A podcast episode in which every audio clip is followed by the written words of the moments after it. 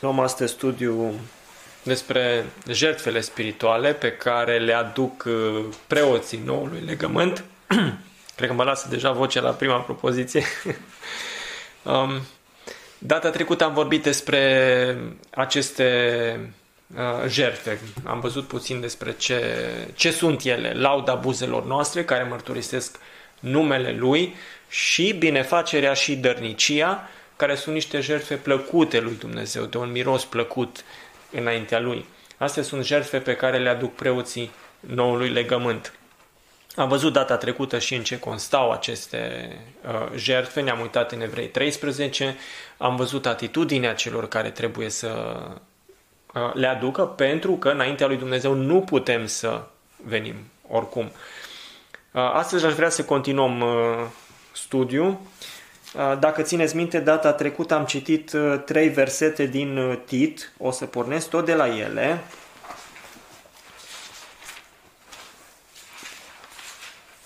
Și anume Tit 3 cu 8, cu 14 și apoi 2 cu 14.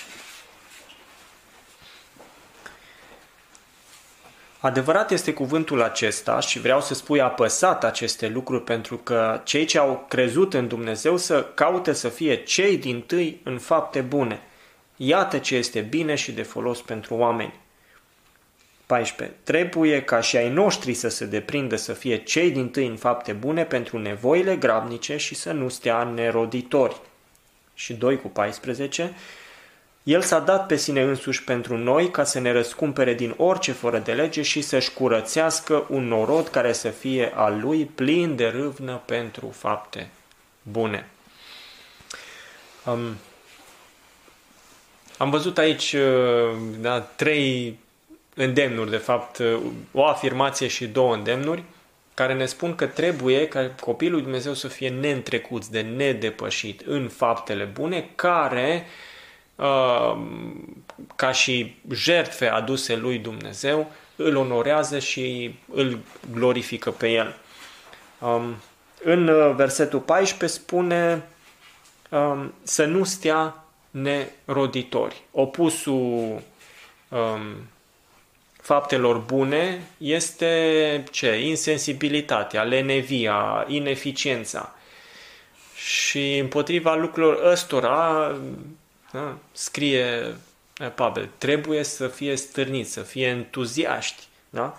Poporul lui Dumnezeu curățit prin Domnul Isus Hristos trebuie să fie plin de râvnă, plin de entuziasm pentru fapte bune. Um, până la urmă, jertfa Domnului și ce a făcut El pentru noi este ceea ce trebuie să ne însuflețească. Ceea ce credem, să știți că se vede nu atâta din ceea ce spunem, este important Uh, și partea asta, dar din ceea ce facem. Dacă spunem că credem doctrinele Harului, dacă spunem că credem în siguranța veșnică a credinciosului, în păstrarea credincioșilor în Har, adică a faptului că Dumnezeu, odată ce mântuie pe cineva, asigură veșnicia persoanei respective, păi lucrurile astea cum se aplică în mod practic în viața noastră de zi cu zi sau cum arătăm învățăturile astea și frumusețea lor și profunzimea lor în viața de zi cu zi. Vom fi leneși spirituali că dacă Dumnezeu ne-a mântuit oricum o să ajungem în cer?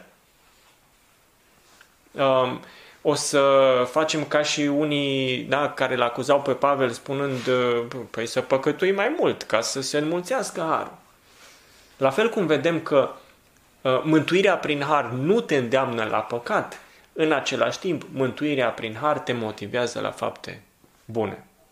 Și de asta cine crede, harul trebuie să fie neîntrecut în fapte bune. De ce? Pentru că prin ele îl slujește pe Dumnezeu și îl onorează pe Dumnezeu. Da? Um, mai mult decât cei nemântuiți, mai mult decât cei care cred în, că își procură mântuirea prin faptele lor sau că uh, se țin pe ei înșiși mântuiți prin fapte. Trebuie ca noi da, să fim neîntrecuți, să nu fim depășiți în felul acesta de slujire a lui Dumnezeu. Uh, și atunci trebuie să ne întrebăm fiecare, cât de mult cred Harul? Cât de mult îi sunt recunoscători lui Dumnezeu pentru mântuirea prin Har și tot ceea ce mi-a dat în Hristos, păi cât de mult îl slujesc. Cât de mult mă închin înaintea lui. Da?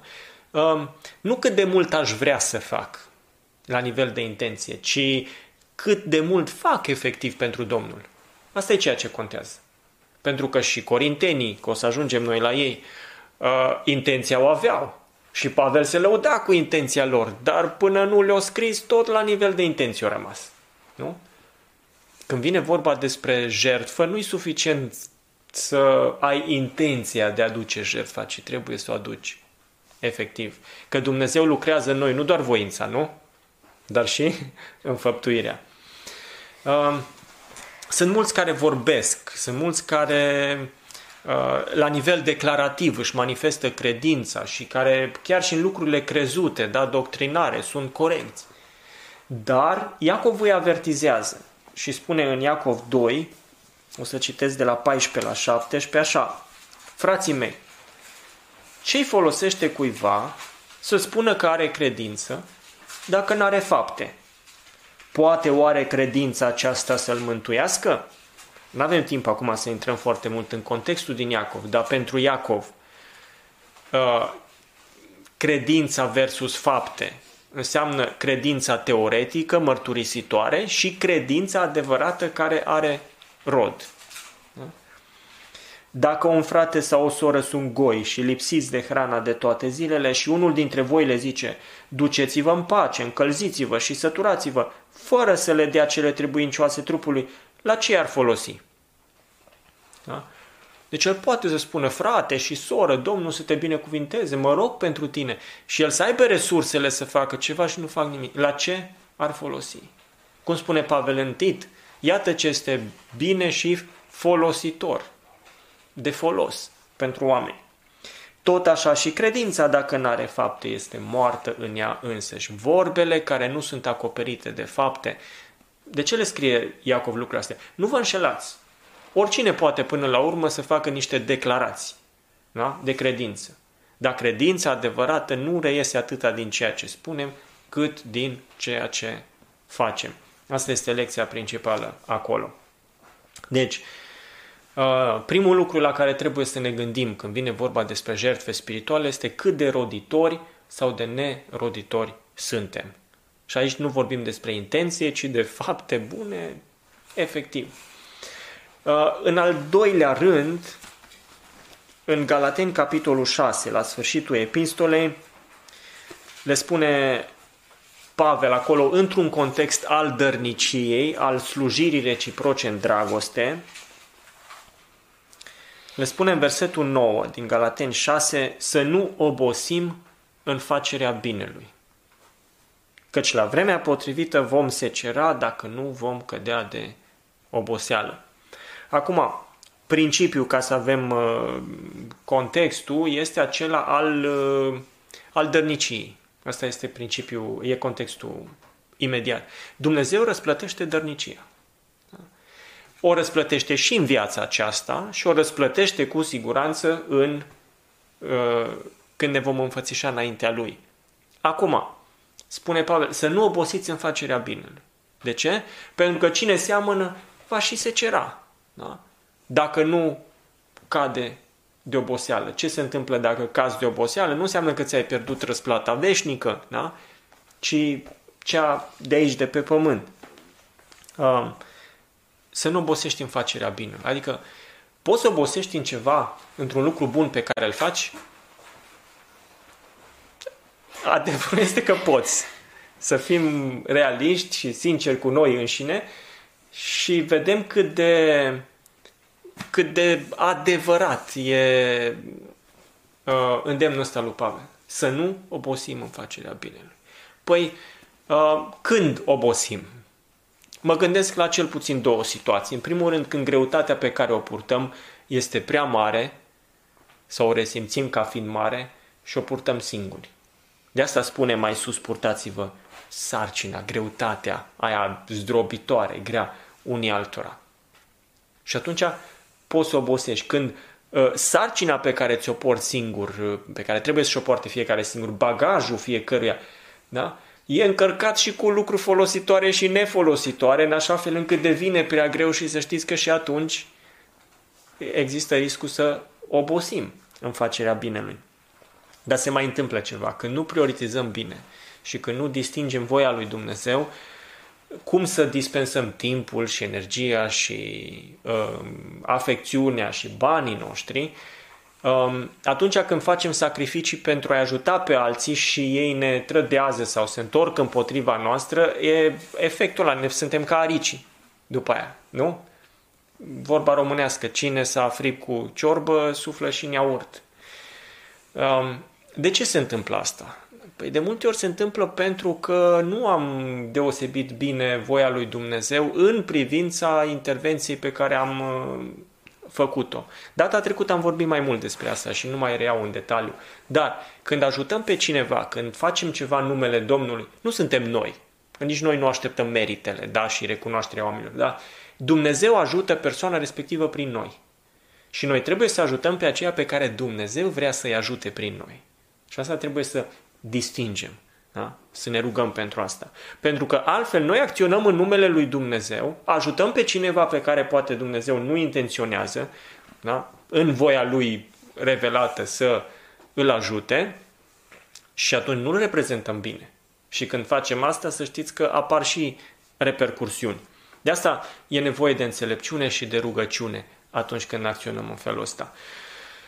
Uh, când uh, se întâmplă să se întoarcă cineva împotriva noastră în loc să fie recunoscător sau mulțumitor, nu că am fi noi cineva, da? dar mulțumirea pentru că ajuți pe cineva și în loc să primești așa ceva, primești uh, dispreț și ură și bârfă și lucruri de genul ăsta, încrederea noastră în oameni este zdruncinată. Nu? Se întâmplă lucrul ăsta.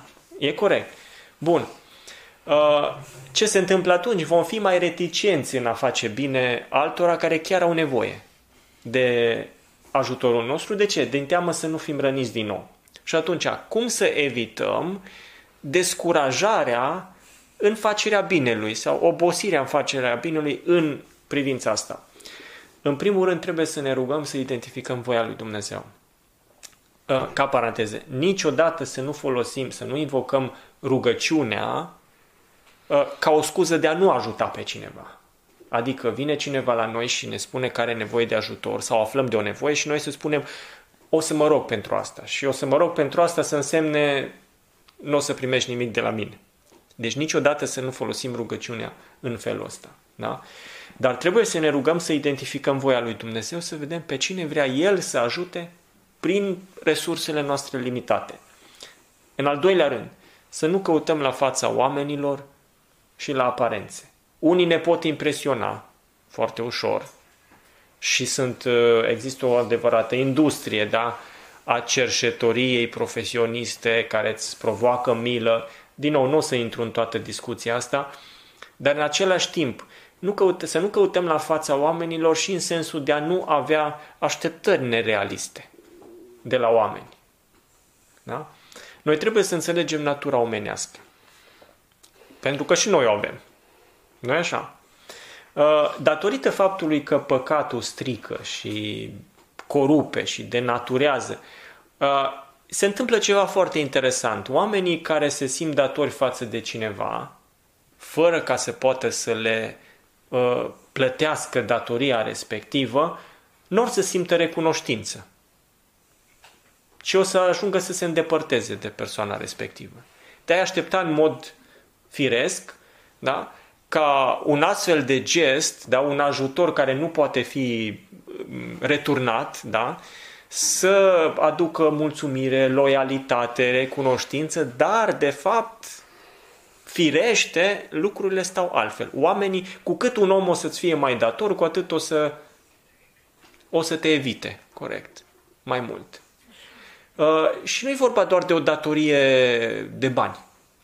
Gândiți-vă ce a făcut Adam în momentul în care a fost neascultător de Dumnezeu, a creat, păcatul a creat o datorie morală față de Dumnezeu. Ce a făcut el? S-a ascuns.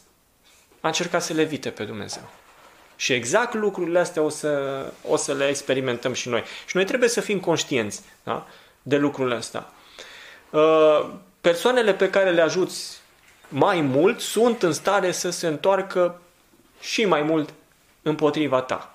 În momentul în care ești conștient de lucrul acesta, ești și pregătit să faci față unei astfel de situații și nu ne mai lovește așa în moalele capului. Domnul Isus n-a fost descurajat în a face bine, deși din 10 pe care a vindecat, cât s-au întors să-i mulțumesc. Nu tre- și ăsta e un alt, sen- un alt sens în care spun să nu căutăm doar la aparențe și nici să nu căutăm aprecierea imediată și mulțumire și recunoștință și da, ele sunt semne bune, nu trebuie ignorate, da? Dar în același timp să știm că omul e om, e tot carne păcătoasă. Și când înțelegem lucrurile astea și limitările firii, nici nu o să ajungem în panta aia de a fi obosiți sau descurajați în a face bine. Domnul a făcut bine la toți, dar zice nu se încredea în ei că știa ce este în inima lor. Um, care e viziunea în al treilea rând? Deci am vorbit despre rodire și nerodire, despre obosire în fapte bune. Care e viziunea pe care trebuie să o avem cu privire la viața noastră, la propria noastră viață și la resursele noastre? Păi, trebuie să știm că suntem administratori a ceea ce Dumnezeu ne dă. Ăsta este cel mai important lucru pe care trebuie să-l învățăm. Că ceea ce suntem și ceea ce avem, de fapt, sunt proprietatea lui Dumnezeu. Că vorbim despre timpul nostru, că vorbim despre energia noastră și aici includ și uh, sănătatea fizică uh, și capacitatea afectivă, adică de a iubi și de a te implica, de a intra în relații cu oamenii. Uh, și banii noștri, toate resursele astea, de fapt, aparțin de dreptul lui Dumnezeu. Și noi trebuie să le gestionăm, să le administrăm în așa fel încât să-i aducem lui onoare. Uh, când înțelegem că de fapt tot ce suntem și tot ce avem este proprietatea lui Dumnezeu, atunci nu o să mă uit la altul căruia Dumnezeu i-a dat mai mult și să fiu invidios pe el. Nu e așa? Și în același timp nu mă uit la altul care are mai puțin și să spun uh, eu sunt mai bun decât el. Asta este unul din lucrurile pe care le învățăm. Că noi nu ne comparăm cu alții, noi ne comparăm cu noi înșine, în sensul că trebuie să mă compar să văd sunt un administrator bun a ceea ce Dumnezeu mi-a dat, sunt astăzi mai bun decât ieri și mă compar cu Domnul Isus Hristos, la El mă raportez. Uh, trebuie să fiu credincios în ceea ce El îmi dă mie. Dacă sunt administrator, ce se cere de la un ispravnic sau de la un administrator este ca fiecare să fie găsit credincios în lucru încredințat lui. Nu în ceea ce e încredințat altuia, ci în ceea ce mi-a încredințat mie. În sensul acesta, spune Pavel în Galaten 6, ă, fiecare își va purta sarcina lui. Da? Dacă robul altuia stă în picioare sau cade, este treaba stăpânului său. Asta nu înseamnă că nu veghem unii asupra altora, nu ne ajutăm, da? Dar eu mă raportez la Dumnezeu în funcție de ceea ce mi-a dat El mie. Uh, tot ceea ce mi-a dat, deci, aparține de dreptul lui Dumnezeu. Timpul meu, cum consum timpul ăsta. Spune Pavel, răscumpărați vremea. Cumpărați, da? Timp. Păi cum poți să faci lucrurile astea? Învățând să, să-l administrezi eficient. Asta e valabil și în privința energiei noastre, adică a energiei fizice și mentale și emoționale. Uh, trebuie să iubim pe cine vrea Dumnezeu să iubim, ca să dau numai un exemplu aici, când ne implicăm în relații nepotrivite, de fapt consumăm din energia afectivă pe care Dumnezeu ne-a dat-o în ceva ce El nu vrea. Da? Și nu suntem administratori eficienți. Și la fel este și cu banii. Eu doar administrez. Tot ceea ce am, de fapt, aparține lui. Uh, ce înseamnă să fii un administrator bun? Păi un administrator bun înseamnă să fii loial, fidel, credincios, ceea ce implică o lucrare continuă, nu din când în când. Da? Și în același timp, un administrator bun investește ceea ce i s-a încredințat. Și ne aducem aminte de pilda talanților. Nu? Am primit 5, i-am pus în lucru și cei 5 talanți inițiale au mai adus încă 5. Am primit 2, am mai adus 2. Eu nu mă compar de ce n-am adus 5 dacă am primit 2. Nu contează lucrul ăsta, da? Contează cum am administrat și cum am investit ceea ce am primit eu. Domnul Isus ne învață în Matei 6, spune, strângeți-vă comori în cer, nu pe pământ. Da? Asta e o investiție. Ia să ne uităm acolo, la Matei 6, că merită să citim pasajul. Matei 6, de la 19 la 21.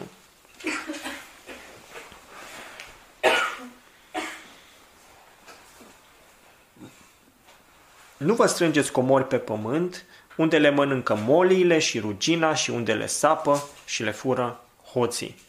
Ci strângeți-vă comori în cer, unde nu le mănâncă moliile și rugina și unde hoții nu le sapă, nici nu le fură, pentru că unde este comora voastră, acolo va fi și inima voastră. Care este ideea aici? Domnul spune strângeți-vă. Păi oricum omul are în firea lui dorința de a strânge. Da? Domnul nu spune doar strângeți-vă comori, dar ne spune unde să le strângem. Efectiv. Uh, nimeni, în versetul 24, spune nu poate sluji la doi stăpâni. Căci sau va urâ pe unul și va iubi pe celălalt, sau va ține la unul și va nesocoti pe celălalt. Nu puteți sluji și lui Dumnezeu și lui Mamona, zeului banul. Adică ori, ori. Ori vreți să strângeți resurse financiare pe pământul ăsta, să le consumați pentru voi, ori le puneți deoparte, le investiți pentru, uh, pentru cer. Cum spune, căutați mai întâi, concluzia este în versetul 33, împărăția lui Dumnezeu și neprihănirea lui. Și toate aceste lucruri vi se vor da pe deasupra. De ce? Asta este un pasaj care are de-a face cu îngrijorarea. Nu vă îngrijorați, da? cu privire la ce veți mânca și ce veți bea. Dar uitați-vă că în contextul lărgit întâi spune strângeți-vă comori în cer, nu pe pământ. Și atunci, din punct de vedere omenesc, economic, financiar, a strânge comori în cer înseamnă a nu trăi pentru pământul acesta. Dar omul se gândește bine, dar atunci din ce o să trăiesc? Cu ce mă îmbrac? Cu ce mă îmbrac familia? Cu ce o hrănesc? Da? Cum, uh, uh, sub ce acoperiș o să stau? Și Domnul răspunde la lucrurile astea și spune, nu vă îngrijorați de nimic. Căutați mai întâi împărăția cerurilor și restul vi se vor da pe deasupra. Și atunci, da, dă exemplu cu crinul de pe câmp, cu vrăbile, cu lucrurile astea banale pe care oamenii de obicei nu le bagă în seamă. Dar în contextul strângerii comorilor în cer, vorbește Domnul despre nu vă îngrijorați de nimic. Asta este îndemnul lui. Apostolul Pavel, în Galaten 6, mă întorc acolo, zice în versetul 8 așa. Deci noi am citit versetul 9 mai devreme, care spune să nu obosim în facerea binelui, dar versetul 8 zice, cine seamănă în firea lui pământească, va secera din firea pământească putrezirea. Dar cine seamănă în Duhul, va secera din Duhul viața veșnică. Ăsta este principiul judecății, da? fiecăruia după faptele lui. Dar, într-un context al dărniciei, um, semănarea în firea pământească înseamnă mai mult da? aici, dacă ne uităm la tot contextul epistolei. Dar rămânem la contextul imediat. Cine primește învățătură în cuvânt să facă parte din toate bunurile lui și celui ce îl învață. Da? Cine uh, ce seamănă omul, aceea va se cera, spune în versetul 7, cine seamănă în firea lui pământească. Da? Deci, strict vorbind, se referă la a face lucruri doar pentru corpul acesta și doar pentru viața aceasta, care se încheie odată cu moartea, da? cu putrezirea. Comorile pe care le strângem în limbajul Domnului Isus, le sapă hoții, le mănâncă molia, da? e putrezire. Nu ne rămâne nimic. Dar Pavel spune, cine seamănă în Duhul va se cera din Duhul viața veșnică. Adică răsplata este, viața veșnică este în ceruri. Da? Și o răsplată care nu piere. Uh, asta ar trebui să fie viziunea noastră asupra resurselor pe care Dumnezeu ni le-a dat. Uh, un administrator bun investește ceea ce primește din partea lui Dumnezeu în așa fel încât să aducă maximum de profit. Și maximum de profit al timpului nostru, al uh, sănătății noastre și al energiei noastre și al banilor noastre nu e pe pământul acesta. Asta e ceea ce uh, ne învață. Uh, dar la fel cum Domnul, după ce vorbește despre dărnicie, cu strângerea comorilor în cer, uh, tratează și problema îngrijorărilor, la fel face și Apostolul Pavel și aici, în Galaten 6 și în 2 Corinteni 8 și 9, că o să mergem și acolo, vorbește și despre zgârcenie, da? dărnicia și zgârcenia. A semăna în fire sau a semăna în duh. De ce sunt oamenii zgârciți? Um, cei mai mulți dintre noi, și o să folosesc persoana întâi, cei mai mulți dintre noi suntem zgârciți pentru că ne teamă cu privire la viitor, adică vrem să uh, vrem să ne asigurăm viitorul. Uh, nu știm ce ne aduce ziua de mâine, da? Avem expresia bani albi pentru zile negre. Acum, principiul nu este unul rău. Și Dumnezeu niciodată nu a interzis și nu a vorbit împotriva proprietății private. Nu e așa? Și vedem și în fapte 2, chiar și în uh, capitolele următoare cu comunitarianismul lor. Da? Nu le-a spus Dumnezeu, vindeți-vă tot ce aveți acum și nimeni dintre voi să nu mai aibă vreun teren sau să nu aibă o casă pe numele lui sau ceva de genul ăsta. Nu e vorba de așa ceva. Da?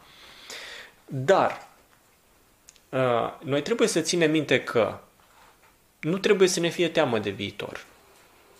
nu e așa? Nu trebuie să ne fie teamă de viitor. De ce? Pentru că știm că viitorul este în mâna cui? În mâna lui Dumnezeu. Și El spune, nu te voi lăsa cu niciun chip. Nu o să te las. În Romani 8 ce le spune Pavel? Că sunt bine încredințat că nimic nu mă poate despărți de dragostea lui Dumnezeu care este în Hristos Iisus. Nici lucrurile de acum, nici lucrurile viitoare. Da? Nici prezentul, nici viitorul. Cum se traduce asta în situația în care da, trebuie să mă jerfez din ceea ce am eu, fără să știu cum o să mă descurc? Ce dacă El ni l-a dat pe Fiul Său, cum nu ne va da împreună cu El toate lucrurile? Chiar și cele materiale? Păi capitolele care vorbesc despre, sau pasajele care vorbesc despre dărnicie, ne spun chiar și astea nu așa? Dacă ne-a dat lucruri mult mai importante decât astea materiale, cum nu o să se îngrijească de noi și în această privință? Domnul Iisus când ne zice să nu ne îngrijorăm, ce zice? De unde vin toate? Cine îmbracă crinul de pe câmp? Cine hrănește da, ă, pasărea sălbatică? Um, ne teamă de viitor, da? Și um, vrem să avem acolo un minim de siguranță. Din nou, lucrurile astea sunt naturale, nu sunt rele în sine. Problema este atunci când ele intră în conflict cu semănarea în Duhul. Atunci când amestecăm prioritățile. Uh, un alt motiv pentru care oamenii sunt zgârciți este că vor să consume ceea ce au doar pentru ei. Și acum când spun doar pentru ei, nu mă refer doar la propria persoană, dar și la persoanele da, din anturajul lor. Că e vorba de familie, de prieteni. Da? Vor să consume doar pentru ei. Asta e un al doilea motiv și asta are legătură cu egoismul. Și un al treilea, un al treilea motiv, banii îți dau o senzație de autosuficiență, da? de uh, siguranță de sine. Și atunci când nu îi ai, apare stres, apare îngrijorare. Domnul e conștient și Pavel e conștient de lucrurile astea și le tratează frontal. Da? Sunt lucruri naturale. Împotriva lor, și când spun naturale, chiar sunt naturale, sunt în firea noastră.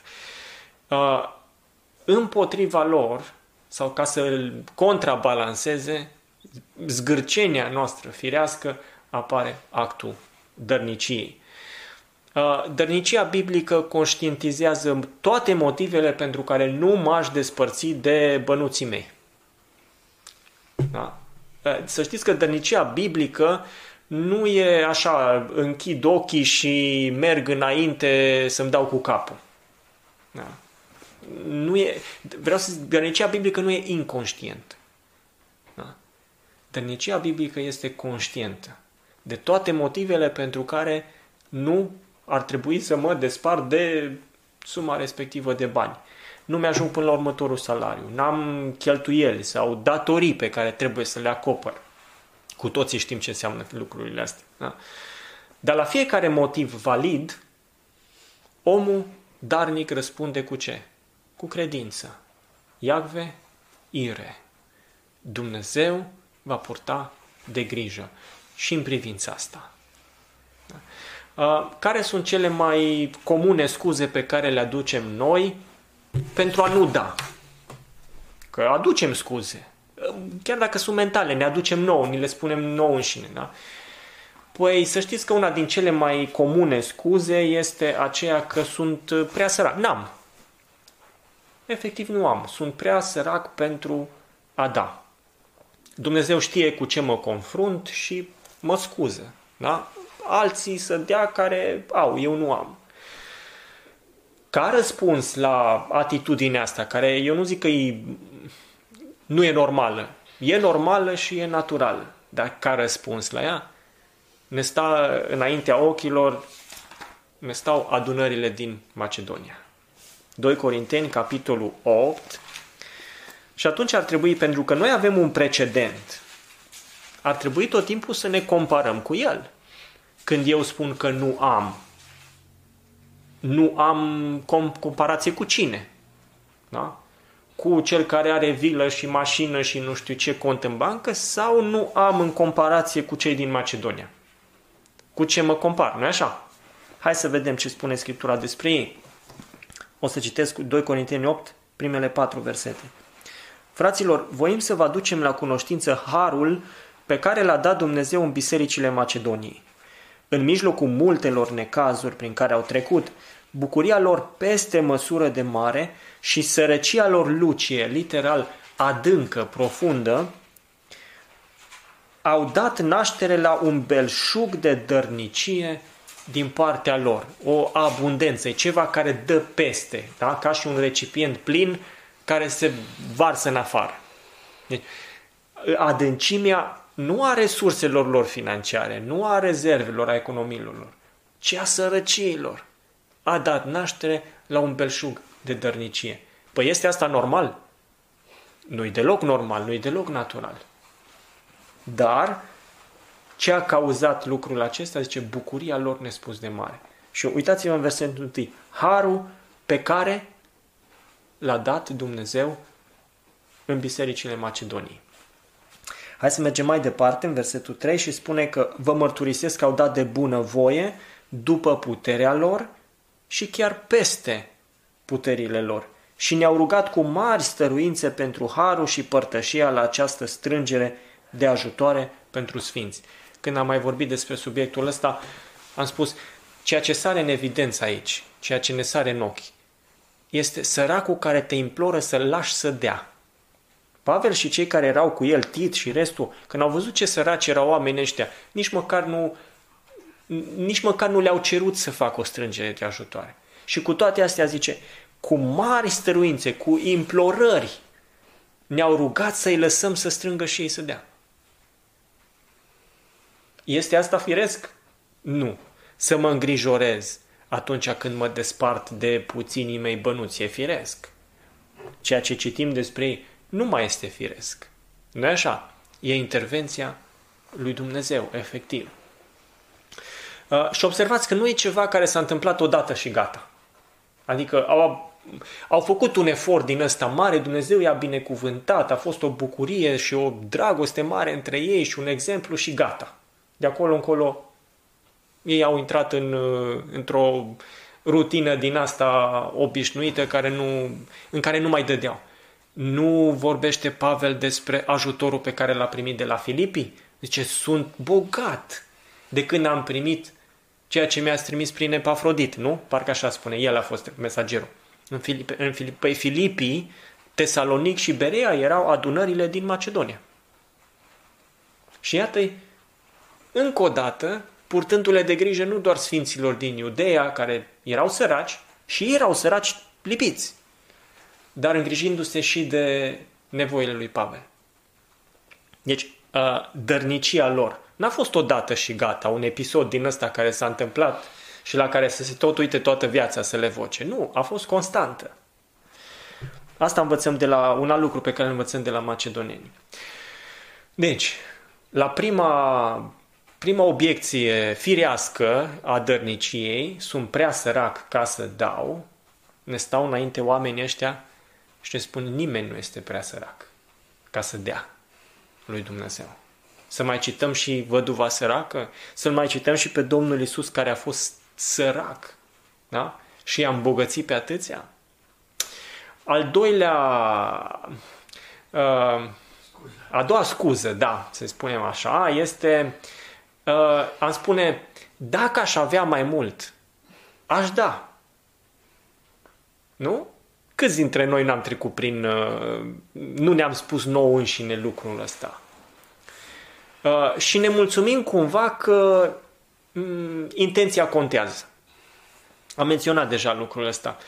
În, în, în privința acestor jertfe spirituale, nu doar intenția contează, dar contează și voința și înfăptuirea, realizarea ei. Intenție, putem spune că avea și cel care îi spune în Iacov 2, du-te, mă rog, pentru tine, încălzește-te, îmbărbătează-te, fi, fi sătul. Dar până nu ajuți efectiv, intenția ta, declar, că o declar sau nu, nu e răsplătită. În privința acestor jertfe spirituale, da? Fapta efectivă este cea care contează, nu doar intenția. Și cei din Corint vedem că aveau intenția de a da. Pavel îi laudă și să laudă cu ei în diferite regiuni. Ba chiar uh, râvna lor îi uh, face și pe alții, chiar și pe cei din Macedonia să vrea să participe. E, dar ei au rămas la nivel de intenție. Și trebuie Pavel să le scrie acum, să se grăbească, le scrie și în 1 Corinteni 16, le scrie și acum, grăbiți-vă să nu ne facem de râs. Și trimite și niște oameni. Și mai, ca să se asigure, totuși mai trimite și niște oameni, corect. Se vede asta în, în, în nouă. Vedeți, nu intenția. Dumnezeu cunoaște inimile noastre și câteodată chiar avem intenție și inimă bună și nu se materializează dorința noastră. Și da, lucrurile astea sunt răsplătite. Dar ceea ce răsplătește Domnul este înfăptuirea. Da? Fapta efectivă, aducerea efectivă a jertfei. Uh, să știți că dacă nu facem acum, nu aducem jertfele astea, în situația în care suntem, după posibilitățile noastre, adică, cum le spuneți și corintenilor, având în vedere ce are cineva, nu ce nu are. Deci dacă nu suntem credincioși în puținul pe care Dumnezeu ni le încredințează acum, nu o să fim credincioși nici dacă am avea mai mult. Nu e așa? Încă ceva o, o altă scuză. O să dau, dar nu acum. V-ați confruntat cu asta? Eu m-am confruntat. O să dau, dar nu acum. Dar ce înseamnă asta? Păi, când îmi fac bugetul, întâi să plătesc datoriile, știu ce înseamnă și creditul la bancă, nu? Banca mănâncă cu tine la masă, o mașină mănâncă cu tine la masă și câteodată mănâncă mai mult decât mănânci tu.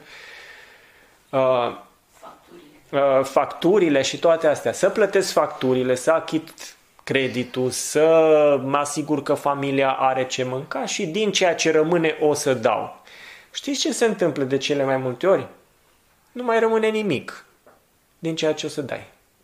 Efectiv asta se întâmplă. Pentru că mereu or să apară nevoi, mereu or să fie situații neprevăzute.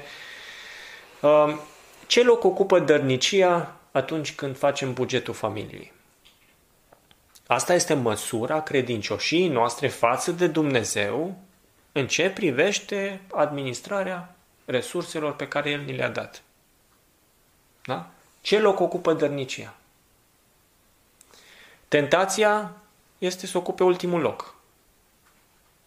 Dar ce înseamnă efectiv chestia asta?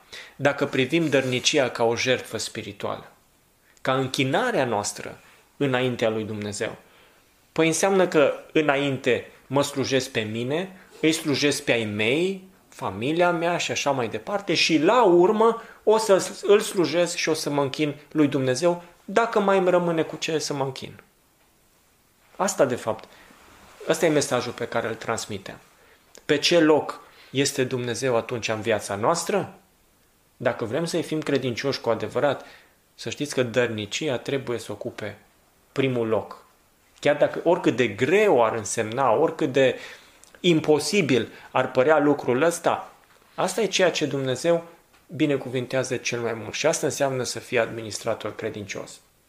Că pe orice loc ar fi Dumnezeu în viața noastră, mai puțin pe primul loc, acolo nu este binecuvântare. Și nu este nici o administrare bună. Um, astea sunt, uh, cred că, cele mai des întâlnite scuze pe care mm, le-am pus pe listă pentru că eu m-am confruntat cu ele, da? Cred că lista poate să continue. Um, dar la toate scuzele acestea, da, omul spiritual răspunde prin credință. Sunt prea sărac ca să dau.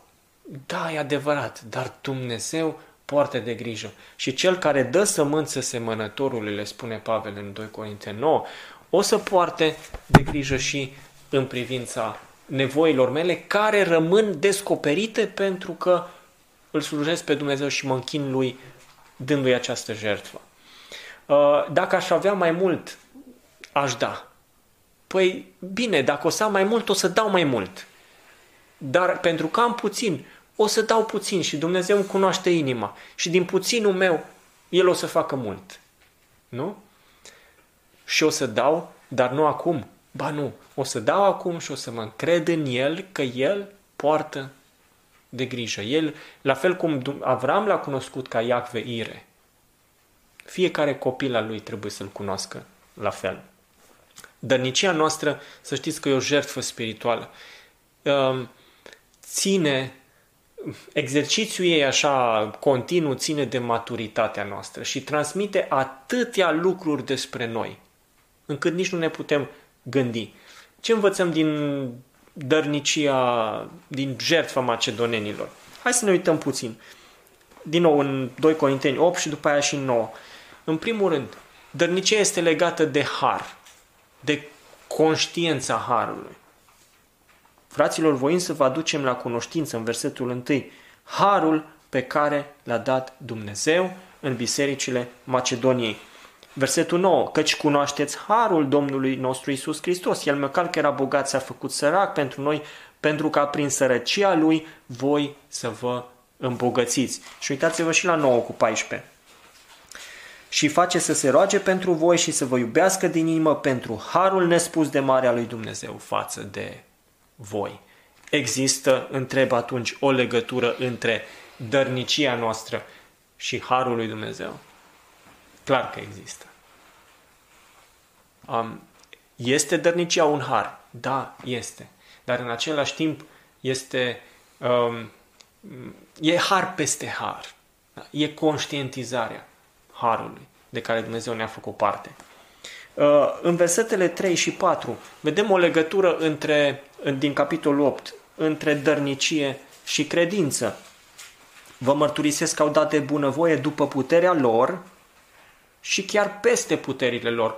Culmea, corintenii care stăteau financiar mai bine, din ceea ce înțelegem din context, Pavel le spune, uh, nu-i vorba ca alții să fie ușurați și voi strâmtorați, da? Zice, darul vostru să fie potrivit cu ce are cineva, nu cu ceea ce n-are. Dar ia uitați-vă ce au făcut macedonenii.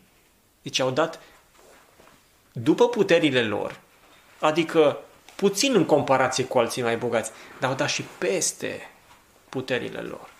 De ce? Asta a fost un act de credință, că Domnul le poartă de grijă. Și la fel un act de credință a fost să-i roage cu mari stăruințe să-i lase să ia parte la strângerea de ajutoare. Um, deci, dărnicia are legătură cu harul, are legătură cu credința noastră. Cu cât e credința mai mare, cu atât o să fim mai darnici. Are legătură și cu bucuria. Nu doar că spune Domnul mai ferice este de a da decât a primi, însă uitați în versetul 2 spune, în mijlocul multelor necazuri prin care au trecut, bucuria lor peste măsură de mare. Nu bucurie că le mergea totul bine, ci bucurie în necazuri. Erau și săraci și în suferință. Și în mijlocul acestor situații, zice, aveau o bucurie peste măsură de mare, care a dat naștere la sacrificiul ăsta imens din partea lor. Și dacă mai țineți minte, am studiat noi bucuria în urmă cu câteva luni. Hara are legătură cu Haris, Harul. Și înseamnă conștientizarea faptului că ești binecuvântat, că ți s-a arătat favor de către Dumnezeu. În mijlocul necazurilor, da? în mijlocul suferințelor, al sărăcii, tu ești bucuros pentru că te vezi bogat și binecuvântat. Dărnicia are legătură cu bucuria. N-am întâlnit niciun pasaj în Scriptură, nu mi-amintesc, care să vorbească despre o relație între zgârcenie și bucurie. Vă vine vreunul în minte? Bogații ce fac? Își chinuie până la urmă sufletul, spune în 1 Timotei uh, la, 6. Uh, uh bogat plecat Exact. și tânărul bogat. De ce? Pentru că e greu și să administrezi uh, da, averea. Uh, nu vine nici în proverbe, nici în psalm, nu vine acum niciun, niciun verset în minte care să asocieze bucuria cu zgârcenia. Dar peste tot bucuria este asociată cu dărnicia. Nu e așa? Vrem să fim bucuroși și fericiți? Da? Păi, iată o metodă pe care Dumnezeu uh, ne-o dă. Îngrijorarea și stresul și da, uh, chinurile interioare nu vin datorită dărniciei noastre față de Dumnezeu. Uh, mai e ceva. În versetul 5 aflăm secretul lor. Uh, de ce Macedonia a fost gata și Ahaia nu? Da? De ce unii au fost grabnici să răspundă la nevoi și alții mai puțin? Și ei au făcut aceasta nu numai cum nădăjduisem, dar s-au dat mai întâi pe ei înșiși Domnului și apoi nouă prin voia lui Dumnezeu. Iată că ei au adus o jertfă mai mare decât efectiv suma aia de bani peste puterile lor. Ei s-au dat pe ei înșiși Domnului și fraților lor. Ăsta e motivul. Corintul, cunoscut pentru luptele lor de partide, de grupulețe, de nu, dezbinarea dintre ei și egoismul lor, nu s-au dat în totalitate Domnului și nici fraților lor. Da? Dar Macedonia s-a dat, adunările din Macedonia. Și atunci există o legătură între dărnicie și dedicarea noastră pentru Domnul, care reiese din versetul ăsta. Cât ești, cât trăiești pentru Domnul, se vede și din cât dai. Din nou, aici nu vorbesc despre sume efective, ci vorbesc despre cât dai, consecvența cu care o dai, din ceea ce ai tu, nu din ceea ce are altul. Că nu ne comparăm unii cu alții, nu e așa? Um, există o legătură între dărnicie și binecuvântare sau răsplată, care e scoasă în evidență în 2 Corinteni 9. Și o să vă citesc câteva versete de acolo. 6, 8, 10 și 11. Să știți, cine seamănă puțin, în Galaten le spune semănare în fire versus semănare în duh. Acum, aici e vorba despre semănarea în duh. Da? Cine seamănă puțin, puțin va secera. Iar cine seamănă mult, mult va secera. Din nou, un principiu normal din agricultură. Fiecare să dea după cum a hotărât în inima lui, nu cu părere de rău sau de silă, căci pe cine dă cu bucurie, îl iubește Dumnezeu și Dumnezeu poate să vă umple de orice, cu orice har, pentru că având totdeauna în toate lucrurile din destul, ce să faceți? Să le risipiți în plăcerile voastre. Să prisosiți în orice faptă bună. Ăsta e motivul pentru care Dumnezeu te binecuvintează mai mult. Pentru că ai fost credincios în puțin, da? Și ai prioritizat bine lucrurile, îți dă mai mult ca să prisosești în orice faptă bună, după cum este scris, a împrăștiat, a dat săracilor, neprihănirea lui rămâne în veac. Cel ce dă sămânță semănătorului și pâine pentru hrană, asta e afirmația lui Pavel, vă va da și vă va înmulți și vouă sămânța de semănat și va face să crească roadele neprihănirii voastre. În chipul acesta veți fi îmbogățiți în toate privințele, și spiritual și material, spune Pavel, pentru orice dărnicie, care prin noi va face să se aducă mulțumiri lui Dumnezeu. Există o răsplată pe pământul ăsta? Da, există. Acum, asta nu este Evanghelia prosperității. Nu e așa. E, în același timp Dumnezeu răsplătește pe cel care dă cu bucurie și cu credincioșie, care îl pune pe primul loc și se încrede în el. De ce îl răsplătește? Nu doar ca um, nu doar în ce privește lucrurile fizice și ca el să se bucure de lucrurile fizice. Că firea ce ar spune? Păi dacă e așa, decât să pun banii la bancă, mai bine dau lui Dumnezeu, că îmi dă dobândă mai mare. Da? Dar nu de aia. Cine zice? Ca să crească roadele neprihănirii voastre și a, să se aducă mai multe mulțumiri lui Dumnezeu. Nu e așa? Deci există o legătură directă între dărnicie și răsplată. Și mai există o legătură directă între dărnicie și dragostea de frați. În 8 cu 24, uh, ultimul verset spune Dați-le înaintea bisericilor dovadă de dragostea voastră și arătați-le că avem dreptul să ne lăudăm cu voi. Care e dovada de dragoste? Strângerea ajutoarelor pentru săracii din Iudeea, din Ierusalim. Asta e dovada de dragoste. Um, și există o relație între dărnicie și neprihănire. Am citit-o deja și vă amintesc în Matei 6, Domnul începe capitolul spunând să nu vă îndepliniți neprihănirea voastră înaintea oamenilor. Și ce înseamnă îndeplinirea neprihănirii înaintea oamenilor? Faptele bune pe care le faci. Nu le trâmbița, nu te lăuda cu ele, da? ci fă-le în ascuns și tatăl tău care vede în ascuns te va răsplăti. Cum afectează dărnicia noastră, relația noastră cu Dumnezeu și cu frații? Păi, cu Dumnezeu este un act de recunoștință pentru ceea ce El ne-a dat, cum spune în versetul 15, mulțumiri fie aduse lui Dumnezeu pentru darul lui nespus de mare. Și cum îi mulțumesc? Îl laud cu buzele mele ca jertfă spirituală și fac acte de dărnicie și de binefacere prin care arăt recunoștința că tot ceea ce mi-a dat vine de la El. Uh, în relație cu frații, dovedim dragoste și bunătate da? și milă. Uh, zelul nostru în dărnicie îi va motiva și pe alții să facă la fel, nu? Cum spune în 9 cu 2, uh, și râvna voastră a îmbărbătat pe foarte mulți dintre ei și va face să ne iubească și să se roage pentru noi. Și în același timp să-L glorifice și să-i mulțumească lui Dumnezeu că le-a purtat de grijă în nevoile lor.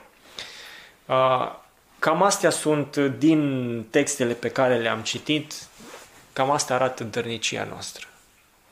Are legătură cu conștientizarea Harului, cu recunoștința noastră și e direct, direct proporțional. Da? Cu recunoștința noastră, cu credința noastră, da?